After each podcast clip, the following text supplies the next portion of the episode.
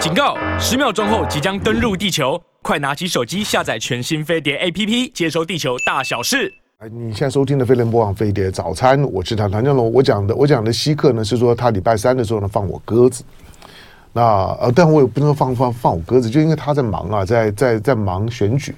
对，那田维他他他三十几年的朋友跟学长。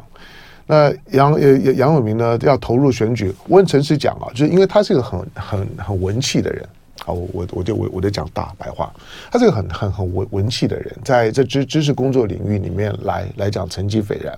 要参选这件事，台湾的选举文化本人就半信半疑，就说杨永明行嘛，好，不过呢，哎。参选了之后呢，我刮目相相看，我也我也很诚实讲，我真的刮刮目相相看。感谢感谢，对，五个月了，对 对，就是我觉得哎不错，而且打起来的时候呢，有有有板有眼，尤其在大安区啊，哎，你的的对对对手，当然我也都都认识啊，好朋友都超强啊，这个对对对罗志强啊，对钟钟佩君啊，都是都是朋友，当然他们比我比我们年年轻一点。呃，其实其实不太好意思，因为杨杨永明是我我兄弟啊，这个 我一定要要力力力力挺。好，那面对呢这个，就是自己的党内的竞争对手这么强，但杨杨永明打起来呢，有有有板有眼，而而且而且抓一点，而且。我很佩服，就是说，你还你还真的能够呢下苦功啊，整天呢都在都在呢这个这选选区里面跑，而且选区的经营，我发现选民对你的接受度、支这支持度啊，超乎我的想象。这个呢，这这这个是让我非常的惊惊讶的，好吧？他的这个 slogan 呢就叫什么？大安永有有永明，大安区的杨永明，大安永明，这样这个很好的一个 slogan，好吧？今天，嗯，杨呃杨美，当然第一个呃，我坦白讲了，下个礼拜。下下礼拜三四五。就就是要民民调的时候，哎，十号、十一号、十，所以礼拜五晚上就知道，呃，礼拜六早上十点，礼拜六早下个礼拜六早上十点钟，嗯，那就知道这个大安区那国民党的最后的初选的结果。对，那下礼拜三四五。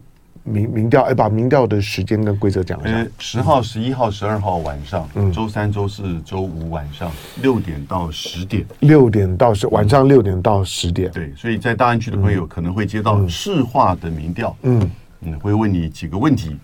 那当然，就市话而已，没有手机哈，没有手机，没有手手机。这个嗯，这个机制当然现在越来越有一些状况了哈，因为。有事化的家庭其实是在减少中了，嗯，那但是晚上，所以晚上六点到十点，至少大家也许都放班下班这个回家哈，但是接到电话的人啊，接到电话的人就会问你，嗯，这样子，所以呃，请大家一定要回答，我只支持杨永明，嗯。嗯，所以是全民调。全民调，全民调，就就是没有没有党员投票的部分，全民调。没有党员投票的部分，因为那个太旷日费时，嗯啊，我们也不知道党员的这个名单。我个人的哈，嗯，那整个要花时间去接触，而且那个名单其实也不够精准了，嗯，因为他也没有办法随时的去维护嘛，哈，嗯。那要花很多的这个时间，所以全民调，那过去还有什么排蓝排绿，那被证明实际上是更不可行的。对对，所以就是这个全民调，因为它就是这个小的这个范围哈，所以它一定要打市话，手区都不知道，手机都不知道你是不是住在大安区。嗯，那市话他会先问你说，哎，你是不是住在大安区？他还是要他确认一下。嗯，那呃，然后呢，就问你问你几个问题。呃，我在三个人当中，我的笔画居然排在前面，这从小到大比较少见的。对，一个姓罗的，一个姓钟的。哎，杨杨杨的笔画其实也不少啊，十三画，十三画。唐呢是十十十画。早知道我参选，我还排一排前面，你就排前面，对对对。那他他会用范云来做对比，嗯啊，用范云，因为范云现在是这个民进党的立法委员嘛，嗯嗯，他也曾经这个呃有表达意愿过，嗯，那但是呢，就直接用对比，杨永明跟范云，你要支持谁？啊，当然我只支持杨永明。然后呢，问你说罗志强跟范云，这个钟钟佩君跟范云，嗯、这个时候，请你也一样要回答，我只支持杨永明。嗯，然后呢，杨永明、罗志强、钟佩君三个人，你要支持谁？嗯，呃，那当然，请你回答，我也支持，我只支持杨永明。嗯、所以大概这样子，后面问一两题基本资料，嗯、然后呢，挂掉电话，这个就是民调的访问才算有效。嗯，这样子，就是三个羊就就是了。哎，对对，羊羊羊，四个羊。是四个羊，羊羊羊羊。好，哎，所以所以如果如果初选初选结束之后，如果你出现了，嗯，可能可能预设的你的竞选的对手，嗯，因为主要是民进党嘛，对，是范云吗？范云、简书培，嗯哦，谢佩芬，嗯，然后呢，苗博雅，嗯大概这四个人呢、啊。但苗博雅苗苗博雅不是民进党，嗯谢佩芬上一次打过，嗯哦，那所以呢，我觉得都可能有机会。他们到目前为止都没有完全的，就是说公开的表态。嗯那民进党也没有在做这方面的这个动作。嗯啊，所以大概就看我们的初选的结果会是谁了。嗯对，好了，就当当我们反正做做节目，跟我我我也很在乎，跟杨明的三三这几年，从师大师大附附中，他就已经活活在我的阴影下，哎是。一直到到现在。然后但因为他的他的专仰仰仗相龙，对沾光相龙。不，主要是因为他的他的他的专业呢，对于我做节目来讲很有用，因为因为他的专业使得我我坚持要在节目当中呢放一个国国际新闻的单元，因为台湾台湾在国国际新闻，你现在看起来国国际新闻很热啊，那个那个对我来讲也不是好消息，表示台湾很很危险。对，我讲。台湾国际新闻不不热，虽然我会觉得这么冷，大家对国国际事务毫无概念，也也觉得很很唏嘘。可坦白讲，现在这么热啊，热到呢，大家每天好像都在谈国际呢，谈的煞有其事，谈谈煞有其事，那也不是好事，那表示台湾真的很很很危险。要不然呢，不会有这么多的国际新闻在报道跟台湾跟台海有关的议题。好，那因此呢，当我们在做国际新闻做做了二二十多年的时间，但是其实其实我很少去问。去问杨永明的一些的一些的政治的想法，到到不久前，杨杨永明公跟我说呢，他他觉得他想要投入立委的选举，说、嗯、我其实是有点惊讶了，嗯、因为因为那个对于我们自己的专业训练，其实跟你原来在学院派或者说呢做一个做一个专专业的安国安幕幕僚来来讲，那个那个差差异是很大的。我我有朋友送我一首诗哈，嗯、选贤与能，嗯，杨永明，嗯，台大教授政务官，嗯。真才实学战斗力，嗯，这个大安永明保台湾，嗯。啊，这我为什么参选啊？就是保台湾，嗯，这是我的专业嘛。我们在这边谈这个东西几十年，对啊，就是台湾安全，嗯，两岸和平。我从来没有像今天，嗯，这一年我们看到我们两岸的动荡，嗯，是这么的严重的，真的。对啊，这倒是真的。这个这是因为因为跟有明除了我们做节目之外，我们常常会私下交换意见了。那你你看那个什么战斗力？我直接讲蔡英文的照片摆拍，嗯，总统府跟蔡英文还跟我回呛，嗯，我把他骂回去，对，呛了三天。然后呢，二十五家美国的军火商来台湾，嗯，这是什么意思？各位你了解吗？嗯，美国的国防部。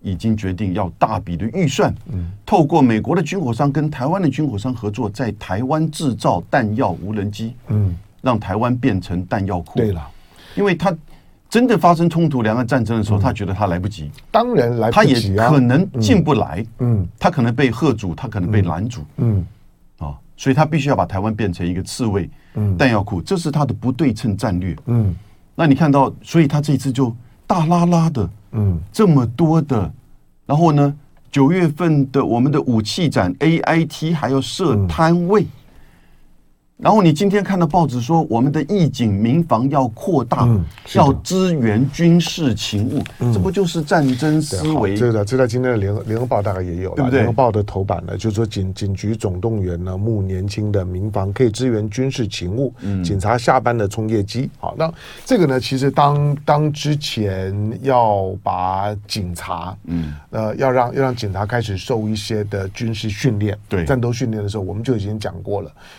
民民进党就是要把警察、民防、消防体系也绑上战车。那我们之前也跟大家解解释过，现在完完全全就是把乌克兰的那套搬到台湾用。乌克兰的国土防御旅。它的国土防御旅的主要的编成少少部分呢是有战斗训练的，其实大部分呢都的都是一般的社会的勤务系统、嗯、警察的系统所编编成的。那手上有有什么就打就打什么。那警察呢要编成，然后现在的军火商呢要来台台湾。好，那你有没有看懂？嗯，他为什么在这个时间点做这个事情？嗯，美国当然是说。这个大笔的投入到台湾的这些不对称作战，把台湾变成弹药库，然后发生战争，你要靠你自己了。嗯，对。但民进党的用意是什么？是选举。嗯，他要制造两岸的紧张，他要制造台湾人的紧张，他要制造美国支持民进党政府。嗯，在明年的选举当中，即使是台独的务实工作者，但是有美国的靠山，嗯，别惊，不用怕，还是可以投民进党一票。嗯，我觉得他塑造的氛围是这个样子。嗯，但是各位，今天如果是真的下个礼拜投票，如果照民调，赖清德有可能当选呢。嗯，而从二四开始。我觉得台湾就变得会非常的动荡，马上那个经济制裁就会来嘛，对不对？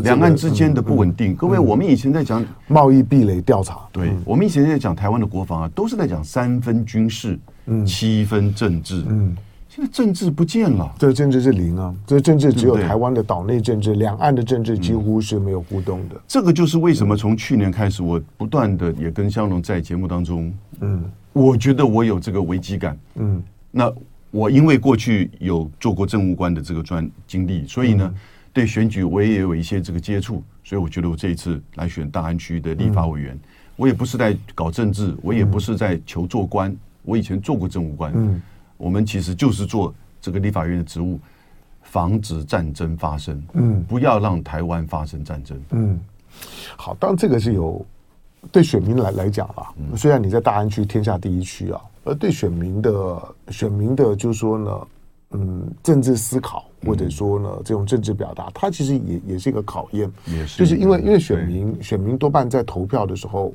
他总是被选举的气氛啊，或者选举文化呢所带动，大部分谈的都是些花花草草草草，特别台湾的媒体的环境。对，好，那那当有有民要以一个就是说呢，国安的专业，嗯。投入区域立委的选选举，这个本本身其实跟台湾的选举文化之间呢是有差距的。嗯，那通常像像有没有这种专业或者财经啊、呃租税啊、科技这方面的专业，以前丁守中老师啊。对呀，但是林玉芳立委啊，对，就但是他们，他们现在都不在了。对，所以说在这方面，立法院里面就没有了。国安立委，对啊，你说的很好啊。对，就是，就是说，在在在过去，像林林玉芳委员，或者说是丁丁守中委员，因为他们他们都已经离开了立立法院了。对，就在立法院里面来讲呢，其实非常缺少这一块。好，那杨敏呢，在大安区的参选，坦白说，这是他他起心的动念最核心的部分了。嗯倒不是说，呃，他想要在立立立委上面，在政治上上。面呢多多的多么的有企图心，发发光发热，倒不是。我们一直在谈的就是说，如何让国会里面能够有有一个安全事务的国国际事务的专业呃在里头，这个呢至关重要。好，那回回过头就是我们、嗯、我们在谈到，就因为你星期三没有来，星星星期三呢，在我们的留言区里面啊啊那个哀哀鸿遍野啊，因为明亮明亮看看看世界呢也停了，停了之后他就很多人就简单发问说啊。今天观点没有节目了，抱歉抱歉抱歉。礼拜三突然大家发现说，原来原来礼拜礼拜三那观点看不到东西的时候，是一件这么煎熬的事情，好吧？所以呢，今天呢就把杨浩明找来，反正下下个礼拜呢要因为什么要民调，因为礼拜三上午那个二十五家的军火商在公开的这个跟台湾的军工产业办一个研讨会。而民进党那个蔡适应委员还是做主持，嗯，我其实就是不断的针对这个议题，然后呢发新闻稿，然后做批判。在当下他们在开会的时候呢，我觉得你这个没有利益回避，嗯。台湾的军工产业是不是民进党下一颗下一块口中肉？这本来就已经是了，什么下下一块，已经已经是了，就是这个下一个光电产业嘛，对不对？被他拦止，所以那个时间点，我真的我就整整个投入在这个，就是说那个问题上面，然后呢，就跟这个香龙跟这个阿亮哈，抱歉。这个稍微因为紧急的紧急的事情，对对了，那我们我们当然会高度关注这一块，有一些有一些属于属于看起来是这个议题的外围的问题，它可能才是本质。就是其实从去年九合一选举前的时候，那把把军工军工概念呢当做是呢股市选举的提款机，对。其实去年就已经开要开始了，但是因为因为军工的议题比较惊悚，它需要一个比较长时间的酝酿。你看，从去年九合一选举到今年，那个军工股呢涨涨翻倍的，已经很已经很很多了，非常非常的普普普遍。那个那个那个对台湾其实是个诅诅咒啊。嗯，我说的它跟美国的军工概念不一样，美国的军工概念呢是是造武器让其他国家去打仗，对，台湾的军工概念是准备在台湾打的。那那个呢是非常不一样。所以当台湾的军工股在上来的时候呢，就是台湾呢跟距离战争更靠近的时时候。这个解读非常正确。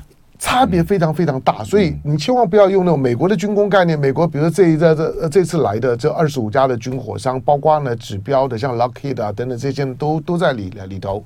那来了之后呢，我们竟然没有呢？既然 Lockheed 的代表都已经来来了，你应该去质问 Lockheed 啊。质问呢？质问呢？洛洛马，我的 F 十六 V 呢？F 十六 V 是他是他造的，F 三十五是他是他造的，F F 二十二是他造的。美国美国现在的现在主要的战斗机呢，全都是他他的。结果呢，你的你的 F 十六 V 呢落后了，交交机呢交交机呢延后了。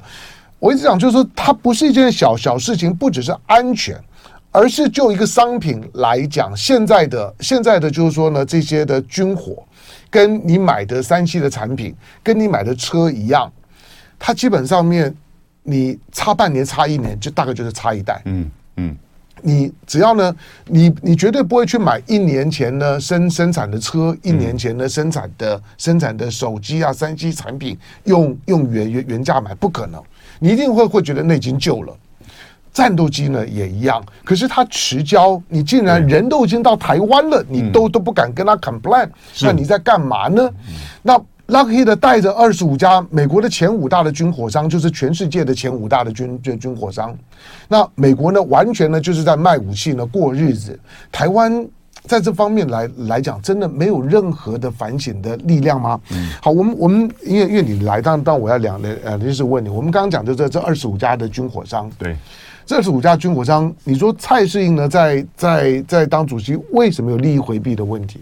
这当然呢，嗯，你说民民民进党，而且对，因为他是国防委员会的召集委员呢，你自己做立法委员，结果你跟军工产业这么的密切，你如果说是在立法院里面开听证会，或者是他去立法院里面拜会你，我觉得这个都可以，是因为政策的讨论，嗯，有关于预算跟法案。结果他们自己在那边搞生意上的一个研讨会，嗯，明治会研讨会实际上讨论的都是一些武器的研发，嗯，啊，或者平台，他们是要来台湾寻找合作对象，但是呢，又有点扭扭捏捏、扭扭捏捏，为什么？因为到底要移转怎么样的技术给台湾？嗯，他们其实也很质疑，嗯，啊，那让台湾的制造也就形成在美国的军工产业当中的这个供应链。但是是比较低阶，然后呢，打城镇战，嗯，打巷战的弹药、无人机、地雷，嗯。的这一些，你看到他大概的的这个项目都是如此，对啊。然后你立法委员跑去主持这个东西，嗯，蔡英文虽然他不再竞选，嗯，但是我们的立法委员呢没有旋转门条款，行政官员有旋转门条款哦，嗯，三年之内你不可以从事你过去。这个离开职务之前的这些工作领域，嗯，结果他就大拉拉在做主持。我觉得这个利益回避是什么？他就告诉所有的这些军工产业，我民进党现在在这边把这个来进广告，我回头再跟你说。来，咱们的听众们，哎呦，好，呃，电电电源感感谢也永明动算来，嗯。南丰英有不法吗？去告告上法院了？不，呃，他他他他不是法法的问题，他是政的政治，在政治当中你应该要留意的部分。我不敢说，因为因为法法律上面刚刚刚有刚刚有明提到的，就是说，呃，立法委员并没有旋旋转门的问题。他在告诉你，就是说，未来会有大量的民民代民意代表，他就算他一旦落选，他即使在位置上面，他都公然。公然成为呢军工或者其他的利益团体的代言人，他卸任之后呢，他就是直接去当军火掮客了。这个在美国好多哦，在在美国的那个对啊，台湾的越这次来的那个退役的美国印太司令部的陆战队的那个将军啊，中将，他就是离开了几年之后，他就他本身就已经是军火商了嘛，他就代表了军火商。好，来这个。徐徐苏苏好，唯一支持大安与永明。JC 说永明当选，感谢。然后国姓爷呢也在也在跟你跟你在打打招呼，当然有很多可能并不大安区的啦。好，再来啊，邓明明在淡水的金色海岸了，这么的 happy 啊。OK，好，再来我看后面还有谁？来给杨明加油，谢谢。来来，婷婷宜黄婷宜祝杨永明当选。然后你看，我都沾有没有我一直是他，我都沾你的光啊。对对，什么啊？这个 这个这个是你在你在这边的时候熟悉度太高了。对，好，然后龙龙龙虾呢？他说他在洛洛洛杉矶的华侨唯一支持杨永明。谢谢。顺其自然，永永明加油。今天嗯嗯，好，明红。泰是不是？他大安永明当选。感觉好，来呃，顺其自然，支持支支持永明，谢谢福说永明当选，好的，就不要 不要再再再帮你拉拉拉票。好了，反正就是说呢，呃，刚刚有永明已经讲过了，从下个星期三四五三天，对，三四五是十号、十号、十一号、十二号，对，三天的时间，三四五三天，晚上的六点到十点。到十点钟，每天晚上四个小时的时间。如果你家里面呢，守在话机前面，如果你的室内电话市话呢接起来的时候呢，做民调的时候，不管问你什么东西，你都说杨永明，嗯，OK 就就就就可以了，就杨杨杨杨，好，嗯、都都是杨永明，好吧？来，我们我们来看，刚刚讲的就是说这二十五家军火商，我我我刚刚在广告期间，我不知道大家有没有有没有有没有听到台湾？你你你看到今天的民进党不是从今天开开始，二零零八年呢民进党陈水扁知道他已经他他知道他已经不久于政坛，并不是不久于人世他不久于政坛的时候，他在卸任前他搞了一个案子，嗯，他把大量的政府的预算呢编了预算呢，准备准备去成立一个财团法人，嗯，那个财财团法人呢是一旦成立了之后呢，政府的控股只有百分之四十九，哎。政府是管不到那个财的财团法人的，或者政府出了将近一半的钱，可是管不到那个那个呢财团法人呢达政嗯的这样一个一个一个公司，他他成立这个干什么呢？那那就是一个充满了军火买卖跟想想象的。这个达政公公司，那个叫做达政案。他会说：“你干嘛呢？你都已经要卸任了，你怎么还会搞这些事儿呢？”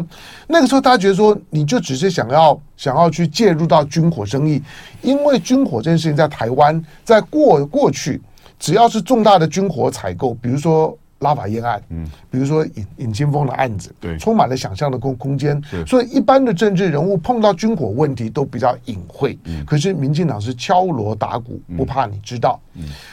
那是陈水扁的最后一年，二零零零八年，时隔了两两任将将近十六年之后，马英九八年过了，马英九都没有去碰碰这块。嗯，蔡英文呢，即将要卸任前的时候呢，你看到军火商来来了，军火商来，当然他会说，哎，要研要研研究呢，呃，无人机，特别针对无人机的部分。对，他在告诉你，就说，其实在这一次的。乌克兰战争里面，无人机包括呢，这这次克里姆林宫呢被偷袭的事件，无人机大放异彩。嗯，就是无人装备在未来战场当中的运用，尤其用轻薄短小装备，只要小，它基本上面呢，在雷达幕上面的隐形功能自动就出来。对，这跟战机不一样。战战机为什么要隐形战机？因为战机的体型大。你如果没有特别的隐隐形的反雷达波的涂料的时候，战机呢在雷达幕上面总是一个很容易辨识的光点。可是对一个小型的无人机来讲，在一个雷达幕上面所能够产生的效果，甚至于呢就好像很多的杂杂讯的讯号一样，跟一个隐形战机差不多。嗯，所以你几乎没有办法辨识一个无人机。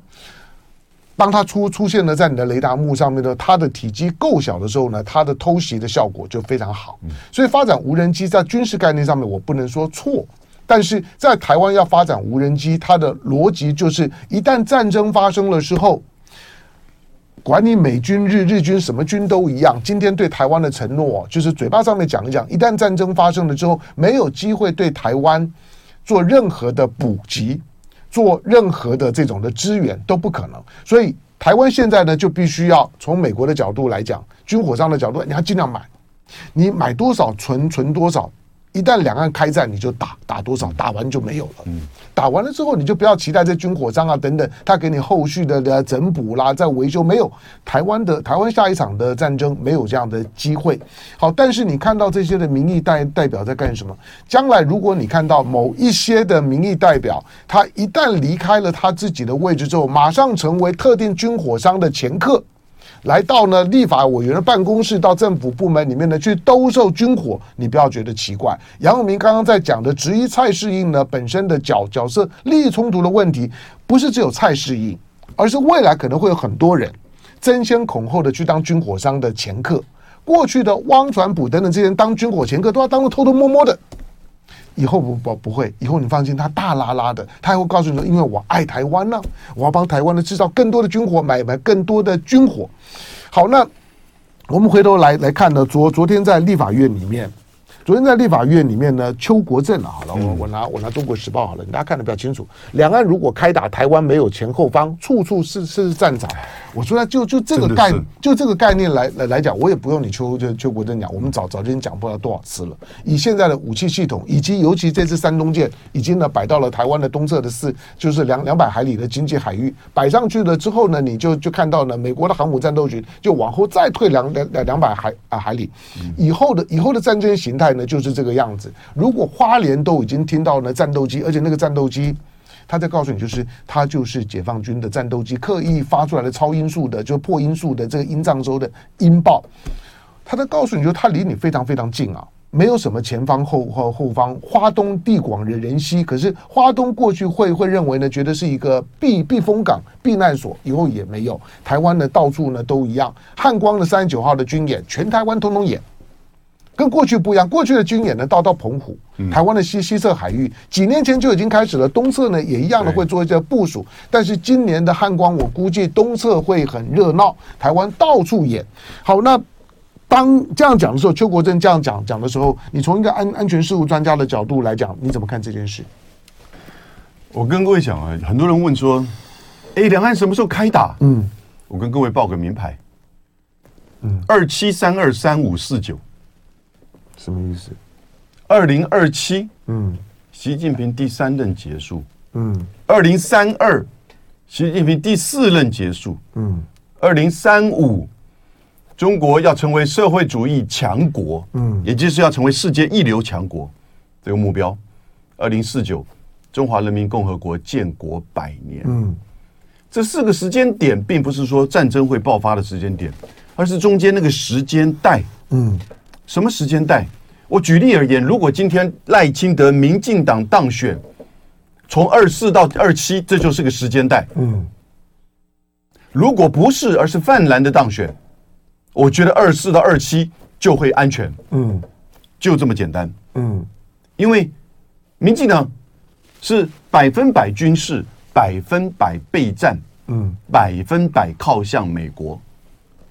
在这样的情况，其实上一次。习近平讲得很清楚啊，他反对台独，他也反对外部势力。嗯，所以几次、两次的这个议长见面，不管是在台湾还是在美国，佩洛西、麦卡锡，嗯，他都做了军演，嗯，他都做了军演。他现在还把这个经济的这个，就是我们这边赚人家钱，不公平贸易，他忍受了十年之后呢，十多年，嗯，他现在说要做这个调查，他其实当然不是在商言商了。你当然懂的，嗯，这就是某种程度的一种反制嘛。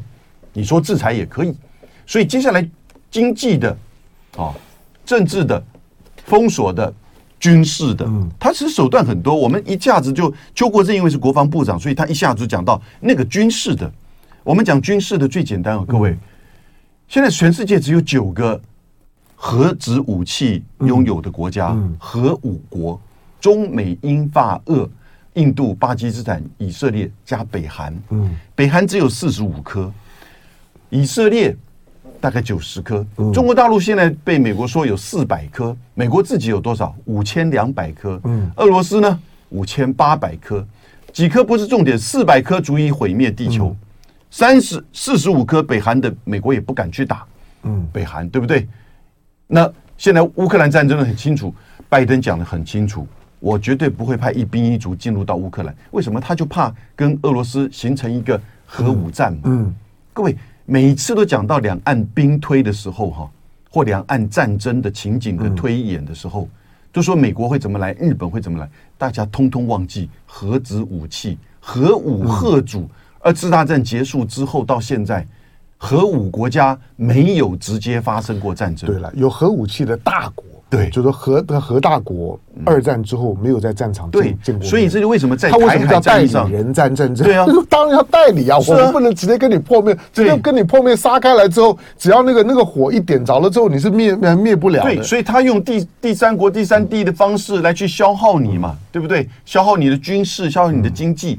那在台湾议题上，在乌克兰议题上，同样，他会真正的那个军事来源吗？嗯。那台湾能够像乌克兰这样子的地缘位置跟这么多这个国家连接，然后不断的火车，然后呢军事武器能够进来吗？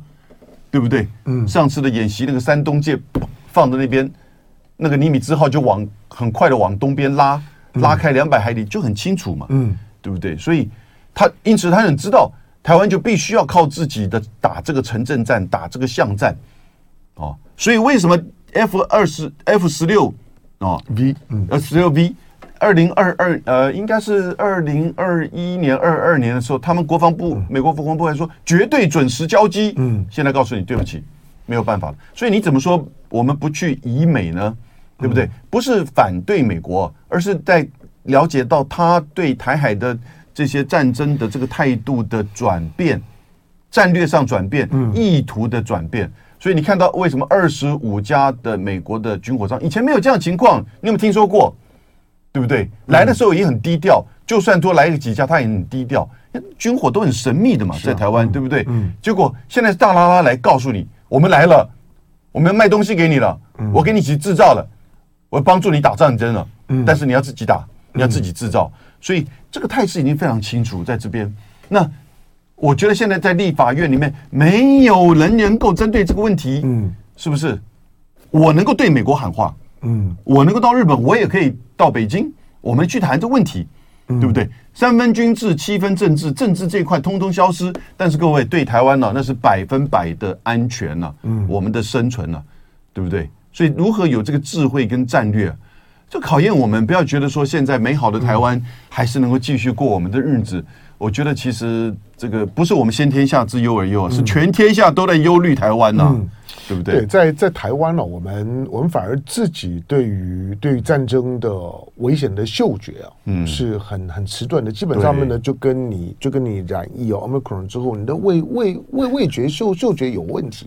但这个是世界呢对台湾的那个危危机感的那个反应是非常的敏锐。如果不是因为对台海的紧张的敏锐，你也不会看到呢新加坡的新加坡的外长防长一直讲话，你也不会看到呢尹锡悦呢一直在讲话，岸田文。兄一直在讲话，连连旁边的小马可是呢都得要呢掺进来呢讲的讲几句话。你认为他们只是没没话找话讲？不是啊，他们就知道这个地方呢，一旦呢开战了之后，开战一定会有结结果的，不会不会不会像是金门炮战呢打一打之后那就算了。不是，台湾对于战争的理解，因为过去台湾的战争经验很有限，所以你都会想象着那就像八二三炮炮战嘛，然后你打打完了之后就就没事了。也没有也没有签什么停火协议，就停了。你就觉得战争是不会有一个具体的改变你生活、改变你一切的结结果的。可是台湾的下一场的战争一定是，一定是会彻彻底底的让台湾改变的一场的战争。好，那你说，那那两岸两岸之之间呢，有有有任何的任何的，就是说呢，呃。就是避免战争的可能性吗？两岸，你怀疑两岸之间有任何避免战争的可能性，就像你今天怀疑在乌克兰有和平的可能性是一样的。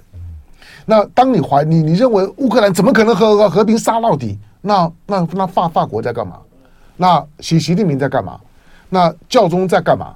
基本上面，甚至于你你看到泽伦斯基，他都知道现在必须要谈了。因此，怎么谈？